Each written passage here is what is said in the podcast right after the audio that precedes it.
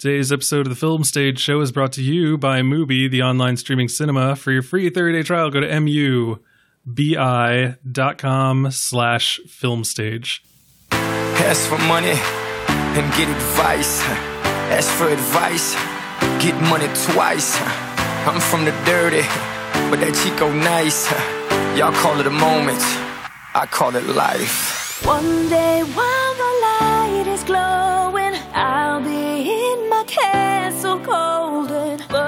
back, ladies and gentlemen, to a brand new episode of the Film Stage Show, the movie review podcast for thefilmstage.com. As always, I'm your host, Brian J. Roan, and with me today we have Michael Snydel Hello. and Bill Graham. Woo! And we are here today to talk about Vox Lux, the newest film from director Brady Corbet. And this movie stars Natalie Portman as well as Jude Law. And um, we are here to review it, which is going to be awesome. First, of course, we have to get through all the usual housekeeping stuff before we do that. First of all, you can find us on Twitter at Film Stage Show and uh, Facebook. Search for the Film Stage Show. Go to patreon.com slash the Film Stage Show to give us your money. And uh, you can find us on iTunes. Give us a comment and rating there. Email us also at podcast podcast at thefilmstage.com. And as always, we are brought to you by Mubi, the online streaming cinema, where every day their curators select a brand new film for you to watch and enjoy, and you have 30 days to watch. So that's a constantly rotating selection of 30 films that you can check out. We also wanted to give you fine people at home a heads up. Usually, we give an offer code that gets you 30 days free of Mubi to try it out. And of course, that is mubi.com slash filmstage. But you should also know that from now until December 31st, if you sign up for Mubi, you get your first three months for just $1. Yes, that is right. That is three whole months of Mubi for just a dollar. All you got to do to get that super cool offer is just go to Mubi.com. So if you want to try it for 30 days, though you don't exactly have 30 days, go to mubi.com slash filmstage. And when you decide that this is indeed the streaming service that has been missing from your life, you can sign up and only pay $1 for the first three months. Again, that is mubi.com slash filmstage. So we are here today to discuss the new film Vox Lux, which again is out in theaters now. It stars Natalie Portman as a pop star. And um, this movie is written and directed by Brady Corbet, who previously had done a favorite of this show's The Childhood of a Leader. Um, this movie is out now. I was going to say limited release, but I just see I see on IMDb it's apparently playing in 10 different theaters where I live, which seems like a lot. So maybe it's a little wider than I thought it was. So yes, this movie's out in limited release now. So here is the trailer. So, from the public's perspective, this has been a emotional few years for you. Can you tell us what audiences can expect from the new album? This is a culmination of my life's work so far. I was under a lot of stress after my accident, but that's what the show is about. It's about rebirth. Hey, watch your step, miss. Right, clear those tables. Coming through. So tell me, how many of you have cried yourself to sleep at night? All right, that is the trailer for Vox Lux, a movie that gives us the genesis, the regenesis, and the finale in the uh, the star lifespan of the pop star Celeste, who is played in her older form by Natalie Portman. There was a moment where we weren't sure we were going to talk about this film because two people on this podcast saw it first and did not have kind things to say about it.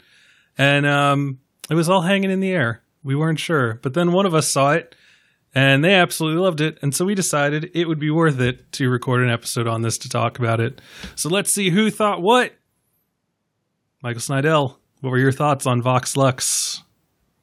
Uh, I am, in fact, one of the people who hated this, but I want to be clear that my my affection for this movie is kind of cleaved in half, in the sense that I I think the first uh, forty five minutes is at least relatively interesting. Uh, one thing that we've uh, kind of elided a little bit is that uh, Brian already mentioned that the older Celeste is played by Natalie Portman. The younger is played by Raffi Cassidy, who um, some of you may remember as the young girl in uh, last year's Killing of a Sacred Deer. Um, so I, I, think this is my first experience with Brady uh, Corbet. I, I, did not get a chance to see Childhood of a Leader, but in fact, the the only thing I really knew about it was that it was an art film that took the art part of that very seriously. Um, and it had a score by Scott Walker, which is f- fucking awesome that they grabbed him. This, on the other hand, I, I think that it's interesting because it seems to be in conversation with a lot of the ways that um, fandoms uh, work after in this new millennium, and especially how those fandoms work in. Uh, uh, no pun intended, in concert with uh, the events of the world, whether they be, you know, wide, widely reverberating events like 9/11, or more personal things like uh, like tragedies. Um, I, will be vague, even as the first minutes focus uh, focuses on an event that uh, influences the rest of the movie. But um, after that first 45 minutes and it switches from Raffi Cassidy to Natalie Portman, I found this to be a very tedious exercise. Uh, Natalie Portman at her biggest has been a problem for me in the past. I, I really dislike Jackie in part because uh, the mannerisms I found so uh, distracting uh, to the point where I, I wanted to turn Ooh. it off. Um, Boo, Michael. Hey, Jackie's a bad movie too, but whatever. Boo. opinion. Uh, anyways, um, I heard we do have one New Yorker on this podcast, and I definitely want to talk more about Natalie Portman's New York accent, which she seems to have developed in the second part of this movie, just seemingly by osmosis or something. But uh, I, I found the second part of this very tedious um, very self indulgent in a way that went beyond like obvious comments on, uh, you know, surface artifice or things like that. And uh, ultimately, I was just incredibly unsatisfied with this. And final thing I want to say is I think it's interesting that some people have stated that the the final songs are are so bad with Sia as as a reflection of um, you know, her being a pop star was kind of full of shit. But Brady Corbet has actually said that he meant for these songs to be good.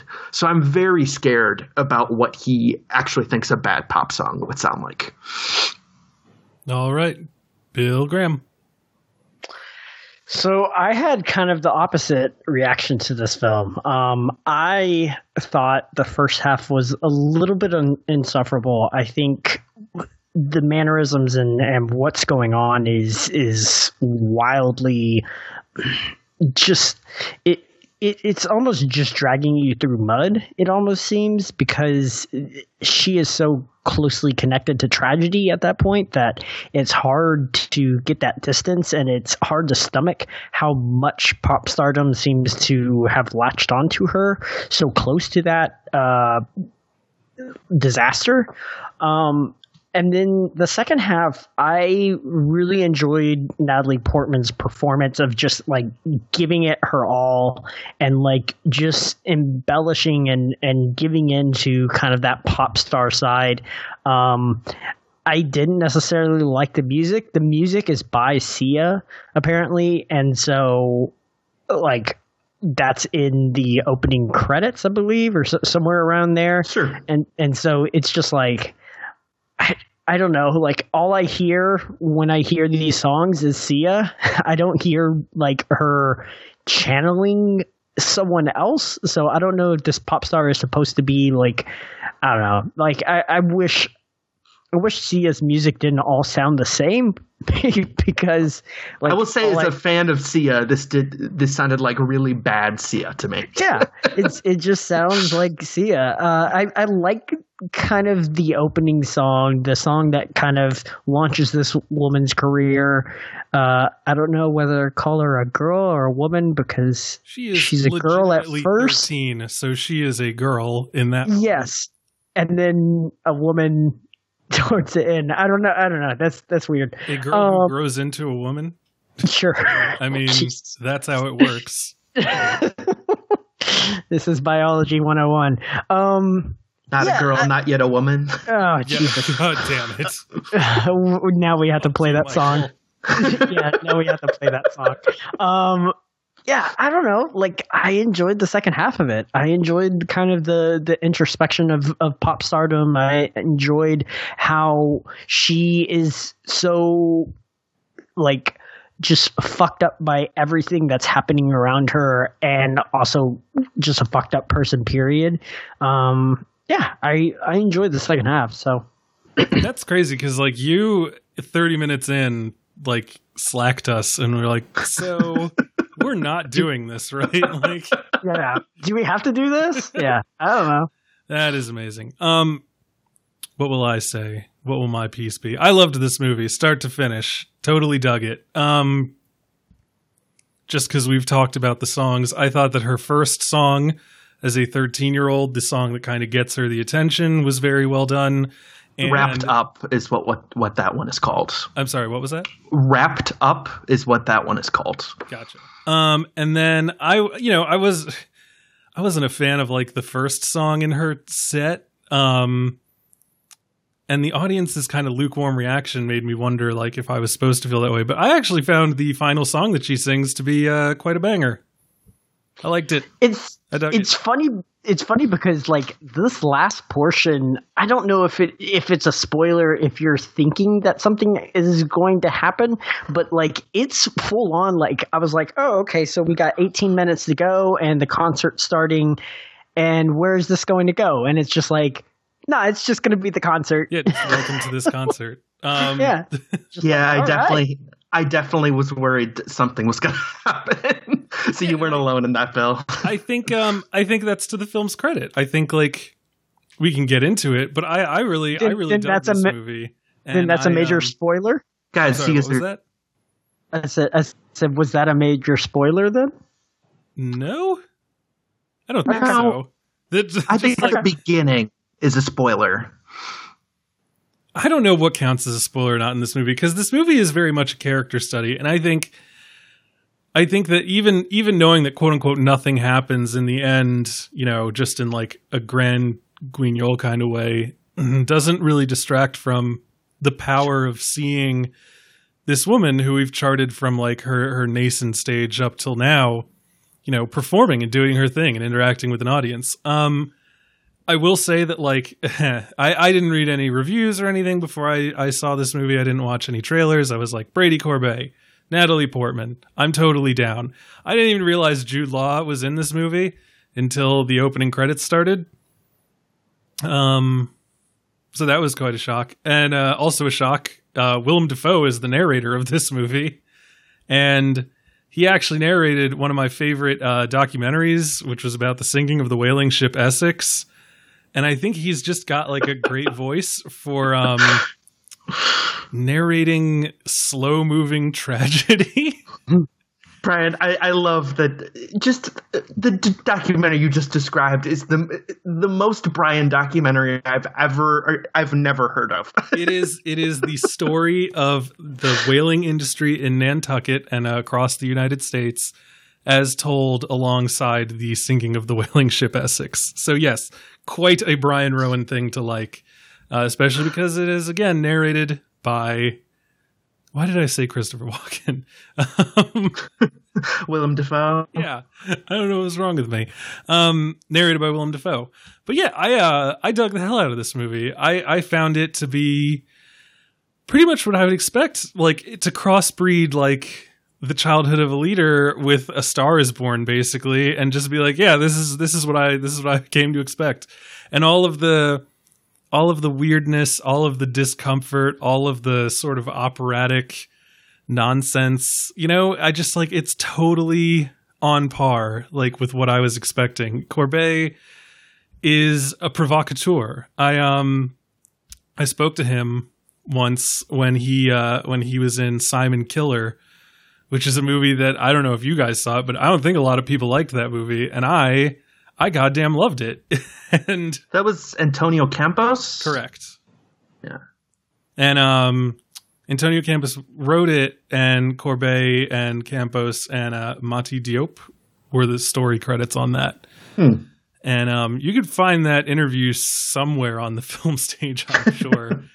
but um yeah, I I dig him and he you know he he worked with a lot of a lot of like heavy directors. Like he worked with in Melancholia with Lars von Trier, and he was in uh, Martha, Marcy, May, Marlene, and I feel like he just has that in him. I, wh- who was the other one? Oh, oh, he was in uh, Funny Games, the American remake of Funny Games. So like, yeah, that's that's who he is. Like this is his thing and like if you're not prepared for it or if that's not what you want, it's going to piss you off and make you angry probably. Um Is he kind of an auteur from the word go? yeah. Yeah. Yeah, pretty much. Okay. I mean, Childhood of the Leader is uh, I can't I can't even like remember my full reaction to it. I feel like it's one of those movies where I like when it ended, I went back 30 minutes and watched the the final 30 Yes. minutes again cuz I was just like, is that what the what the shit is happening? and Mhm. it was just it's it's sort of like this movie in that like you spend so much time with someone for one part of their life and then it's not like uh, an everything but the kitchen sink wikipedia entry. It's like all right hard cut. Now we're going to jump ahead a bit. And i find that kind of storytelling exhilarating. And in this movie i found that so much more interesting than these movies that are like let's watch the slow decline of the innocent into this like corporate creature. Uh, it's just it's so much more interesting to me to be like okay that's where we leave our heroine now. Let's see how she fared. And yeah i uh, i found like every every beat and every moment of this movie like totally exactly what i was hoping for from it and um it was funny that we were like oh man like i hope one of us likes it because like i finished it and i was like ah fuck do i have to reshuffle my top 10 of the year again because that's just going to be a pain in the ass for me God damn it, Brian! Don't get this in our fucking top fifty. It's gonna happen. I think I did that one year. I think I was like the only person who voted for one thing, but I voted for it so high that it became part of the top 50. Triple nine. That would be hilarious. Ah, Jesus. I love that that just the words triple nine can grind this podcast to a halt. I wonder, I can't even remember how high up on my list that was. I feel like it was pretty high. I don't think it was high enough to get it in anywhere, though. it would be funny, though. I'm pretty sure also people would have been furious with me for that. Yes. But yeah, I As um, they I dug be. this movie. I really enjoyed it. I uh, I enjoyed every second of it. Yeah, you'll be happy to know that Triple Nine was my thirteenth film of that year. So I don't Oh. think so. So didn't quite make it to the top ten. Okay, uh, enough triple nine talk. So what do you, what do you guys think is the best way to kind of talk about this movie? Should we just talk about it uh, was about to say, chronologically? We could like hop into spoilers just like crazy. I will say, Yeah, um, I think so. for anyone who wants to know my opinion as a New Yorker, yes, please. I found her super authentic in a very disconcerting way. what? I have been in restaurants near women like her. I have had conversations on the phone with people like her, and it is. Yeah, I, I heard her talking in this movie, and I was like, oh my God. That is Staten Island like some shit right there. but people who grew up and didn't even seem to have a trace of that. I think she did sort of have a trace of it though. Is this not to like not to not to drag the listeners through our Slack conversations too much, but is, were you saying that the young girl sounded French to you? I did. Raffi Cassidy I, sounded uh, I European. dis- I disagree. she definitely had a bit of the Staten Island thing going for her in that. Like I, I and in fact, it was funny because like I heard her talking and I was like, she is definitely doing a Natalie Portman, but like it's clear to me that Natalie Portman is going to be doing like an accent, and when she Yeah, says all like, I all I heard when she talks is Natalie Portman. Yeah. Like I, I was just like, wow, Sure. this is this is really a really good Natalie M. Portman impression of Natalie M. Port Natalie Portman doing some other like language impression. Yeah, Like, I um I yeah. found myself truly wishing that I had bothered to see this um before the uh what's it's the the things that I had to do the the Washington Area What? Film Critics Association because I think I would have given this uh this young actress uh Raffi Cassidy I don't know how old she is uh but we did in the Washington Area Film Association we have a uh, uh what's call it like a promising young It's like actor performer. award. Yeah. And I, if she was below the age of 20 when this filmed, then she would have gotten it. A, a nomination, at least. But this has been a startlingly good year for, for young performers. I, I would agree with that. Are you okay, Michael? No, I am. I am. You know what? Maybe, maybe what this is is this is just the moment uh, that my prejudice for Staten Island accents has been has been uh, revealed. Because I things just that I Michael found Seidel hates above all else: an incorrect ass- assertion of the way that local politics in Chicago works, and Staten Island accents. Hates them, hates them, hates them. I found her so annoying in this movie. I, and Natalie Maybe Portman, just like hate I people from Staten wow. Island. Why? Who, who else is from Staten Island? Let's, one let's play this game. There's a reason that you can't name anyone from Staten Island. Is I'm Andrew sorry. Dice Clay from Staten Island? I think he's. I don't know. He honestly, I say this as a Queens guy. Andrew Dice Clay seems like he's from Queens, Wow. and like you know, I it, I just yeah, it's hard to say. Um, Andrew Dice Clay was apparently born in New York City. Now that could still be Queens, depending on. Oh no, he was born in uh in Sheepshead Bay, uh, in the neighborhood in Brooklyn. This is important. We dodged that bullet. Way to go, Queens. I'm, I'm just gonna type in people from Staten Island. Let's just turn this into a whole thing. Like, it's the Staten Island cast. John Gotti, boy. or Goaty, if you're Michael Snydel, God damn it! born in the Bronx, but uh, I'm pretty sure that he spent a lot of time in Queens. In fact, I think my grandparents used to live near him. Anyway, what we're talking about is no, I'm I found these tangents. I- this. I found Natalie Portman to yeah, she's huge in this movie. Like she is going big, but I kind of dug it. Like, you know, we had earlier this year the kind of OG shucks wilting like kind-hearted representation of like pop music in A Star is Born. And I kind of Okay. love that she's like what if I do the opposite of that? Like what if I'm just like an asshole, an a loud confrontational asshole? And like, and there's a line that the narrator has where it was like, this she saw as like one more flame in the fire of like the witch hunt that she'd been undergoing for years. Yeah. And I'm just like, yeah, you didn't even really need to tell me that because I can 100% see that in her performance. Um, but I think Dafoe's to the- voice behind the music narration is is very good. I, I will give you that. I love it. I love the narration in this movie. And this is one of those things like when we had when we did Suspiria and we were talking about it and I was like, "Really? Really guys, it's got to be it's got to be six acts and an epilogue with these titles and everything." And the the way that I I was I I I think that someone on the the episode came back at me was like yeah like give me that pretension like i'm totally down for that pretension and i think that vox lux is a case where like i'm totally down for that pretension like it's it's called like like i said the, the chapters are genesis regenesis Regenesis. and then finale and i'm just like yep hmm yeah those are precisely the type of chapter titles that i as like a student in high school would have chosen for like a short story that I wrote. And that is totally fine with me because that is the the level that we're working on here.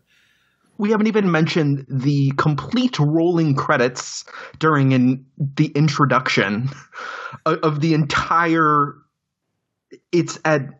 I, I don't know if it's everybody involved with the movie, but it might as well be given how long It the legitimately credits. seemed like it was the entire credit sequence. Yeah, and, and then brings it back at the end, obviously. But yeah, like the flourishes are things that, like, I, I, on some level, I can, I can, I can agree with the idea about the pretension. There, there's one scene in particular I like that goes on way too long, where it's a fixed shot of um of Celeste and uh, a, a man, a, a- a young man who she I believe she just lost her virginity too. And they're just having this long conversation on this chase lounge, like looking out over uh over the balcony.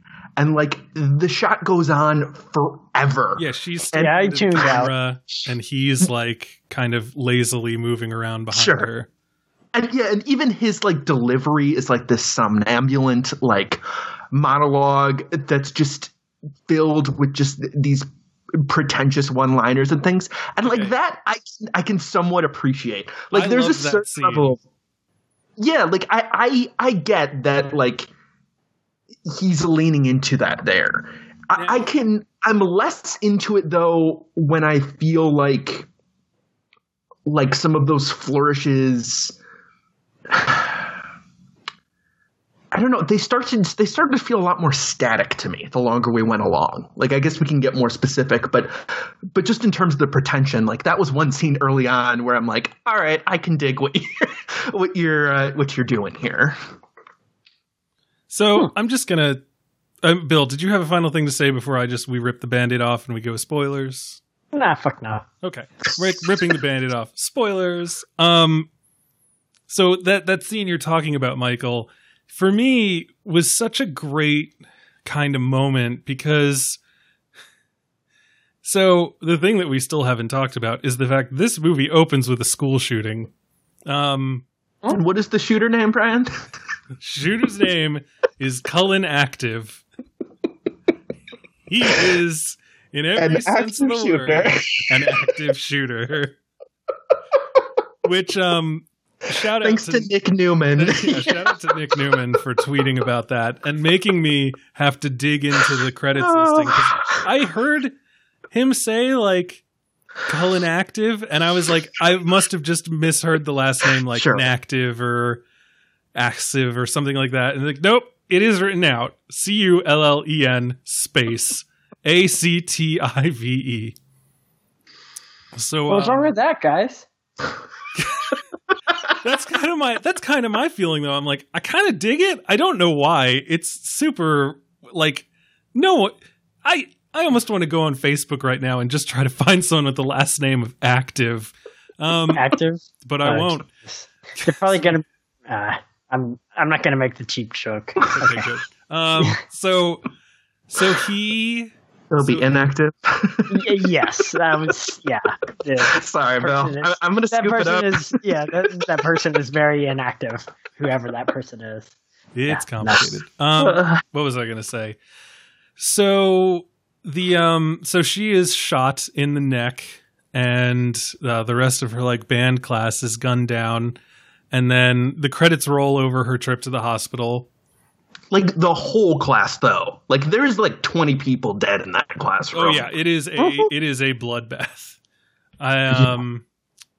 I was kind of surprised, to be honest. Yeah, and I, I like you know this whole thing like it could feel like dumb or exploitative, but I think it totally it feeds into like her as a character throughout the entire rest of the film, and you can kind of see it already catalyzing in that moment when she is you know going to film her first video and like sees a guy who plays music and they meet at a club and like they go back to to her her hotel room and they're talking and she she says like your music is the type of music that like the guy who shot up the school would listen to Mm-hmm. Mm-hmm. and he's kind of like, oh man, like you know, I, like maybe like you know maybe like my music was like the straw that broke the camel's back, or maybe like it was the only thing that could reach him, and like if like you know something had been different, like we like our music would have pulled him back from the edge, and he's like trying to give all of this like self-important import to like this kid listening to his music like a real piece of shit. And she's Yeah. she's like i just like want people to feel happy like that's why i do pop music because like i know i can make people feel and if i can i want them to feel happy It's fair to say that this is after a, a song right after the tragedy goes viral yeah that we spoke about a little bit earlier. which um is a super dark but very realistic way for someone to be found like Oh, for sure. and um i found that to be really and again like just the kind of offhanded nature with which a lot of those details are dispensed with through willem dafoe's narration. Like you kind of bring him in whenever it's like we need to just get through something that usually would be like a huge part of a different movie. Like there would be the star is born kind of thing where andrew dice clay um, is sitting with all of his friends and they're talking about youtube and like that's how many people watched it. And instead it's just like you know a producer said that she should change the word i to we and you know within like five days like they had a record and it sold really well and then she went to like perform a demo and it's like okay great like yeah and now we're on and now it's all going like she goes to stockholm which the, the movie kind of shits on stockholm Yeah. foreign but not exotic city. I was just like, God damn, what did Stockholm do to you?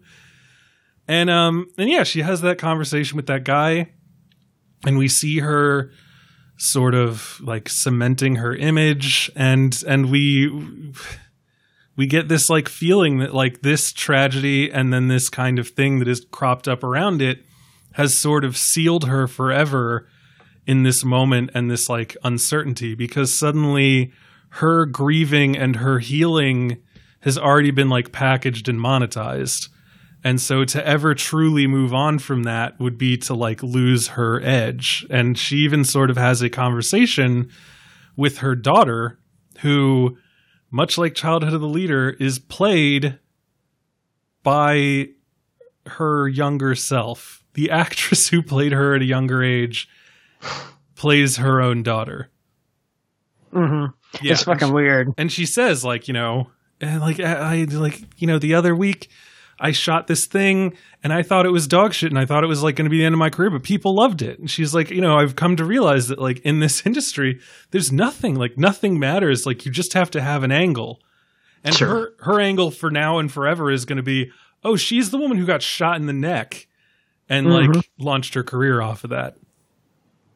I, I think the the one thing though that was a little bit disappointing about that, in, as well though, in terms of how you know all of the things we saw in the first part kind of curdled and have you know have made her into who she is then.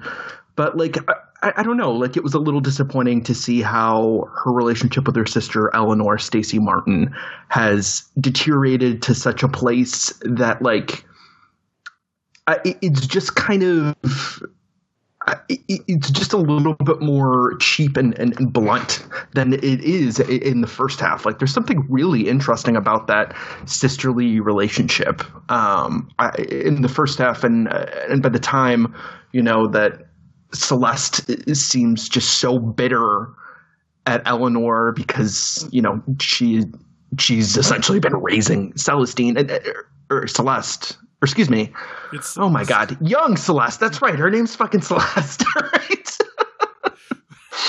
young happening? Celeste.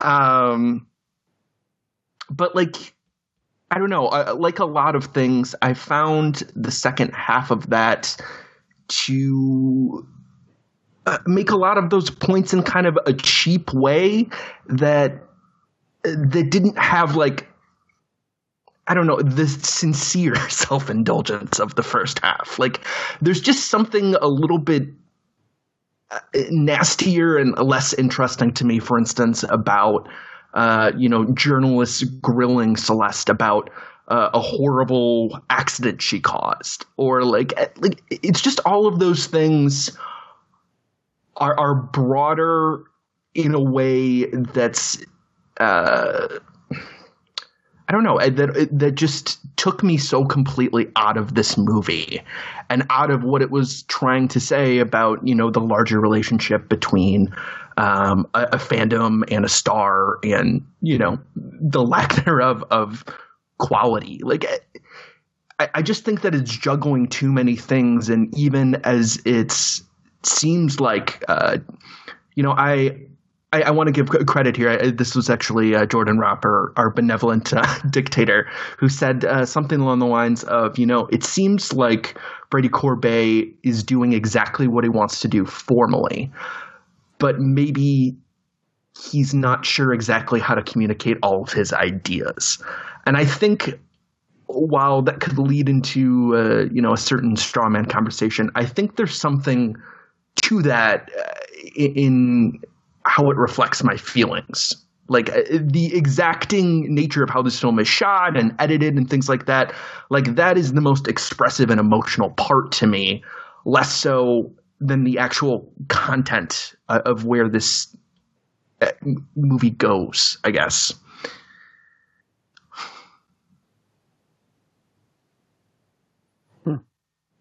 Is there? I don't know. I don't know how to respond to that. so it's a normal podcast. That's what you're yeah. saying.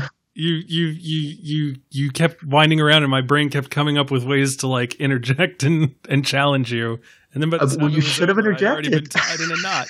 Um, I definitely like he he is very set in his craft. Like he never feels like he's out of control or has lost control of whatever he's doing. And I think that sure. um again there's there's something about the way that he wants to push buttons and the way that he wants to like evoke a response that is you know what could be called like a provocateur or like you know some some fucking assholes would probably call it trolling but I don't think that he's doing it pointlessly. And I feel like everything that he's setting up and everything that all the characters are saying is towards a purpose. And I find that the two are sort of inextricably linked. And so uh, it's it's hard for me to look at this movie and and even be able to say like I don't know, like if if you like the one, you should probably like the other. Like the whole is so consistent all the way through. Yeah, I find that consistency interesting because I guess I didn't connect with the first part because I was so thrown off from the tragedy to superstardom that by the time we make that jump, it works for me because she's got distance from it and I've gotten distance from it.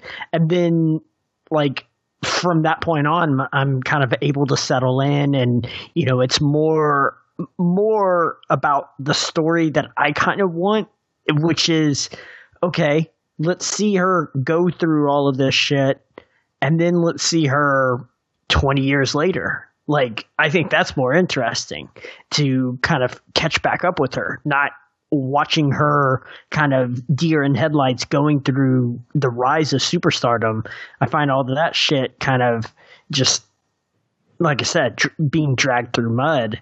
Um, and then it starts to perk up and she's got her own voice and she's kind of become her own person by the second half and i enjoyed that a lot more um, and then of course you have her daughter being played by former her young her which is always disconcerting i don't like truly i wonder why he has decided to do this twice in a row I was about to say I, again. yeah, it's it's so fucking weird that it's just like like I mean, he's got to be aware that he did it in childhood as well. Yeah. yeah, and yeah. here's the thing, in childhood of a leader, it's um I was like legitimately confused because mm-hmm. you cut ahead and suddenly I'm like, "Oh, that's that guy that I've known." and you're like, oh no, it's not. It's his son. but in this movie, you at least have like very clearly like, oh hi, now 31 year old Celeste. It's so great to see you. Mhm. Here is your daughter, Albertine, played by the same actress, but clearly a different character. so it was and a now she can show her neck. yeah, exactly. You know, This guy yeah. is so not for me. And yeah, I, I like like it's it's just such a weird fucking choice. I guess maybe he he just likes those actors so much that like he couldn't choose someone else to play that role, and so he just chose the exact same person to play a different role. That's just their progeny, and it's just like that's such a weird formal choice that for so many people will just bring them right out of the movie and just confuse the hell out of them you know? And it's just like that's such a it's a it's brave and b it's dumb. Like it's both of those things combined somehow. It's like it's like wow what a what a brave choice. What a dumb choice too. Like why would you do that? Why would you self-sabotage in that way? But it's it's a fucking choice man you know, and like it is, it is a choice. Um, it's, I will say it's better than. Did you ever watch Deadwood? yes. Okay, I've n- I still never seen it. there's Like- a character who is played by um, Garrett Dillahunt, Yes. who dies. And I knew you were Um, going to go for this. and then in the next season they introduce a new character played by Garrett Dillahunt, and Well, that's dumb. you're just like, what the shit, David Milch? Like, I Garrett Dillahunt's a great actor, but like you Yeah. couldn't find anyone else to play this new guy, and um, he yeah, just, he did. Garrett Dillahunt. and he just he just couldn't give a fuck apparently, and so Did anybody like comment on it in in the in the show? Like like man, you really look like this guy that I knew. no, Like- I don't think they did. so they so like they're both they're very different sta- statures like socially and one of them has like uh, you know they did makeup on him to give him like a droopy eye. Um i guess like he just didn't give a shit i think you know? Yeah, but, yeah. but brady corbet you know like there is a purpose for using the same actor in childhood of a leader. And i would say like there is to an extent a similar purpose in this movie where it's like a if you've already established that's what she looked like as a young woman then you don't have to worry about people saying there's no family resemblance. Um, but also b like if you're trying to set up a thing of like she's gonna have a cyclically shitty life like her mom then that's a way to do it is to be like yep look at that. They're like complete genetic copies and they're gonna make all the same mistakes so like there's that option, but also it's just like I think that it might it might be like a combination of both of those. I, I'm curious if like in his script he was like, enter Albertine, same goddamn actress who played young Celeste, or if he was like, damn it, she's so good and I like don't want to lose her. Mm-hmm. Yeah. Yeah, Yeah, I'm, I'm I don't know. Yeah, I, I mean, I think on on some level the Uh, the doubling certainly makes sense for the. St- I'm not sure if it makes sense, obviously, for childhood, but I, I think you are right though that the the doubling makes sense on some level, and you know, it, it's not even those those tricks that necessarily bother me. I, I think it's more that you know it, it. It's very interesting to hear Bill say, you know, why he glommed on to the to the second half, and, and saying that, you know, that first half felt like it was dragging through the mud. And I very much did find it to be like an intentional grind because, you know, it was such a raw moment where she was trying to, you know, figure out who she was. But I, I think, you know, jumping into that second half then is I'm still not sure who she was or at least what I kind of took from it was the whole message is that her identity is, you know, is decided more by the public than by herself. But I I guess I find those conclusions like and and larger metaphors a lot less interesting than how relatively personal the first half feels.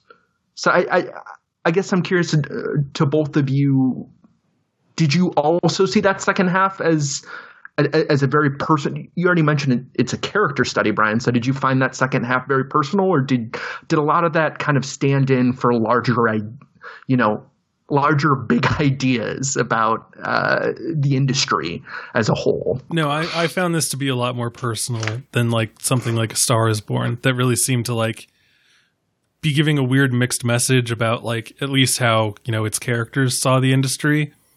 Um I found this to be much more of like, here is this woman, and this is how her life has been wound up in this industry. And so yeah, I, I I saw it much more intimate character study than like sweeping generalization about the pop music factory. Well, then what did you make of scenes like the the aforementioned one with the, the reporter played by Christopher Abbott? What'd you make of a scene like that? Uh, she's just not good at shit like that.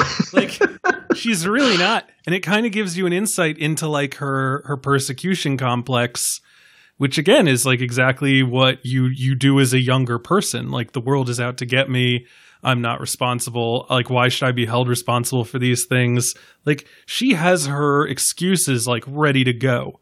She you know, not to not to belittle her intelligence, but she doesn't seem to know a lot about a lot of things and she can't give like a decent PR answer to save her life. But when the time comes, she's able to like clearly explain the type of wound that she received when she was shot and like use that to kind of give her cover for this accident.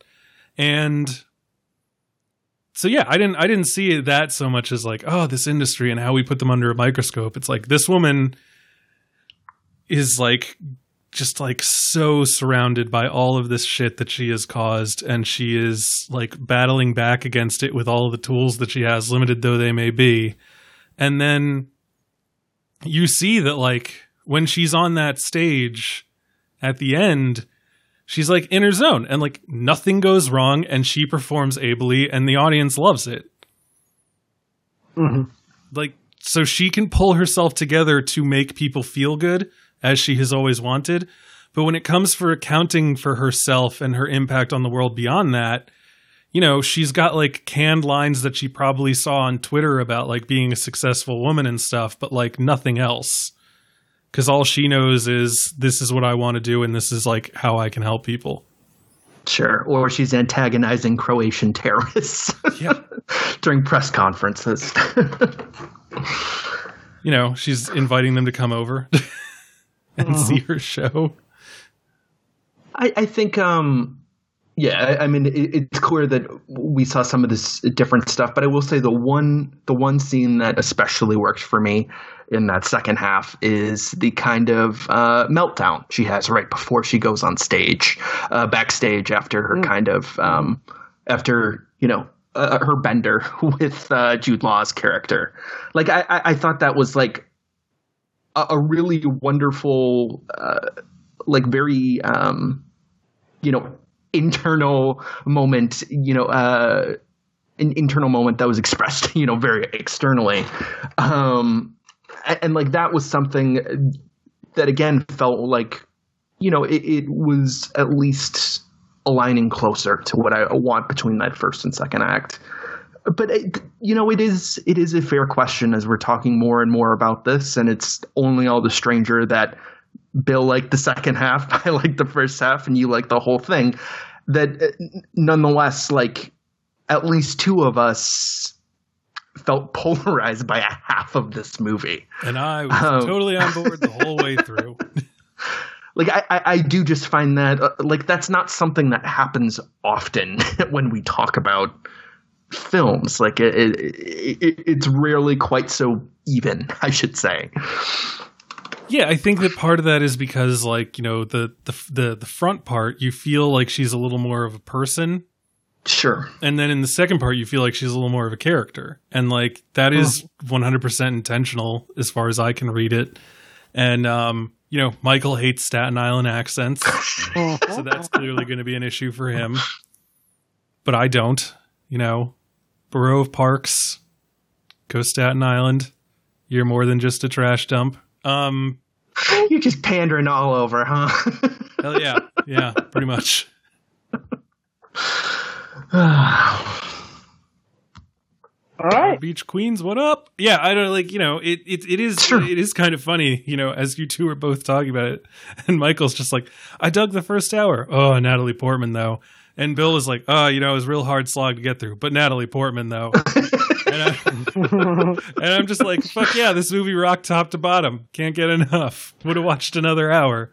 Um I think Brady would like it that this way for us to, you know, be opposite mirrors. yeah, I think this is precisely what he was hoping for. God Like, damn some it! People are gonna love the first half. Some people are gonna love the second half, and then there's gonna be like one in one hundred motherfuckers who love the entire thing, and that's fine with me. And yeah, I just like I said, I found it to be like a very powerful kind of moving thing, you know, just like eh, and it's and it's so weird like the way that Willem Dafoe's narration like juts in every now and then. Um I love that like they slow the film down and I, he, I, like, yeah. the- he the- fills in the gaps. street. yeah, that that scene in the street was like that was pitch perfect uh voiceover like like moment right there was just like okay we're seeing her walk we're seeing her like explain to her child like why she's not a drunk and like why she hasn't touched alcohol like at all that day and she just wanted to take the edge off. And you're just like okay there seems to ha- be a lot more behind that. And then willem dafoe is like funny you should think that. Let me tell you about that. And i'm just like wait right now? perfect. Yes like like yeah the slow mo like i like that it it doesn't just like stop because the he understands that film is both like an audio and, and visual medium. And so like if he just stops the frame it's kind of annoying. And the way that he does it instead is he just slow motions it so much that you're just like okay it's still moving but Yeah. you're still going to talk to me while they're moving and i'm like i respect that i like that a lot more than just fucking freezing the frame and just talking to me because anytime freeze Yeah. frame. You're probably Yeah. wondering how I got here. mm-hmm, mm-hmm. Yeah. yeah No, no. Instead, like you said, it's it's like a perfect slow mo, perfectly timed. And then the second that he's done, it dips out and she starts talking again. And I was just like, that Mhm. was that was like so simple and easy, but so goddamn cool and effective. mm-hmm. yeah Yeah. Good movie. Woo. Great movie. Top ten stuff. That's a Michael. You, you better get in that top ten list. Where will it be on my top ten list? Will it even make the top ten list? Who knows? finds out This is the I know, problem with like a movie coming in late though, is that like I have become very attached to my present top ten list. And so I've got to look at it and be like, ooh, do I really want to lose that movie? You know? But, Nah. like, Star is Born Spider-Man- is close enough to the bottom of my top ten that like I could swap Oh. them out because there's no fucking way that I can have two movies about pop stars, right? I also think it's kind of funny that we each kind of had a different song that we responded to. Michael responded to none of them. I, I like wrapped up. Yeah, well, the first one is is really great. Um, but I really liked the like the ending song. And Bill, you said that like the first song in her set you liked no no no no no no the concert. no no the the first song that she sings when she's launched In the yeah Okay, i enjoyed gotcha. that and then also- like I, I, didn't re- really like how they popped it up, but then listening to it when he's like uh, the the guy that she like meets at the at the what at the concert at the gig, like when they're listening to it, I was like, okay, I hear it. I I kind of like this, and then it was just like, yeah, you don't you don't ever hear that song again, and it's Yeah, just like, okay, her song from like 17 years ago, man. yeah, Yeah. I was gonna say Britney Spears probably doesn't sing, but then I'm like, no, she does a Vegas residency. She definitely sings. Stuff Oh yeah, she she definitely sings "Toxic" and everything else. Yeah. oh, I was sure. gonna go further back than that. Like, Oh, well, I mean- time. Oh well, for sure. She probably just sits on the sideline while somebody else sings it. To be honest with you. She's got a I really- residency. Yeah, I really don't want to talk about Britney right now, though. I feel like it would make me very sad. because Okay. you're old and you're gonna die someday, or No, just because the the way her life went seems like she uh, had a lot of bad things happen to her. Oh, ab- absolutely. Like, you know, I'm never going to be one of those people who shit talks Britney Spears because, like, I loved her, uh, you know, for. she has some bangers. We are all not gonna. reasons She's The teenage boys music. loved her when she first came out. Um, and then, like, I think I've I've openly said on this podcast that like "Womanizer" is one of like my favorite pop songs of all time. Womanizer is good. Toxic is fucking awesome. yeah, Toxic's amazing. "Womanizer" is like a song that I can't listen to when I'm driving because it hypnotizes me because she just says the word. She says the word womanizer so many times in a row that it loses all meaning. Okay, but I hope you your don't your eyes just start to spiral. Yeah. Like on the 17th womanizer in a row, I'm just like, yes, he is a womanizer. All right, I think I think we're good. We're So, we're done there's- with this. There is one last thing I wanted to talk about. Um, I liked, Okay. I kind of liked the um, the way that this movie, again, just by virtue of that massive time jump, like just kind of rips her away from Christianity, which was like clearly such a huge part of her life beforehand. Sure.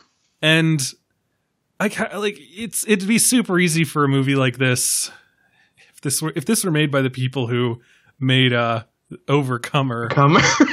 No, no, we Yes. haven't mentioned this. Let's talk about Overcomer, Brian. Okay, so she's a cross country runner.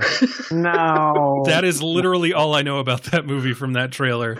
I feel Yeah. like that movie trailer was just like 14 minutes of a guy being like, "What's going to define you? What are you defined by? What do you think defines your life? What defines you makes who you are?" And I'm just like, "I get it."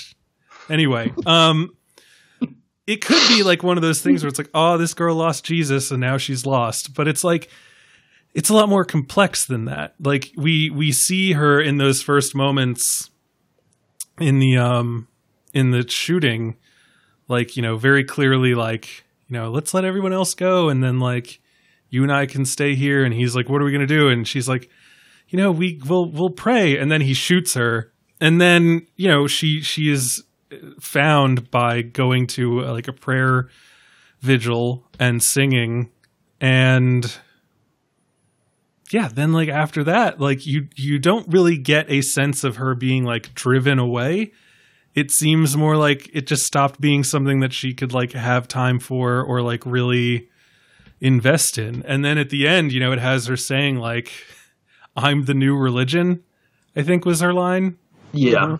And um everyone was just like what does that mean? Like can you expand on that? And she's like no not really. And she even says later like i was just saying some shit. Like i don't know. And she's like trying to use her drifting away from god to like make herself better than a bunch of terrorists.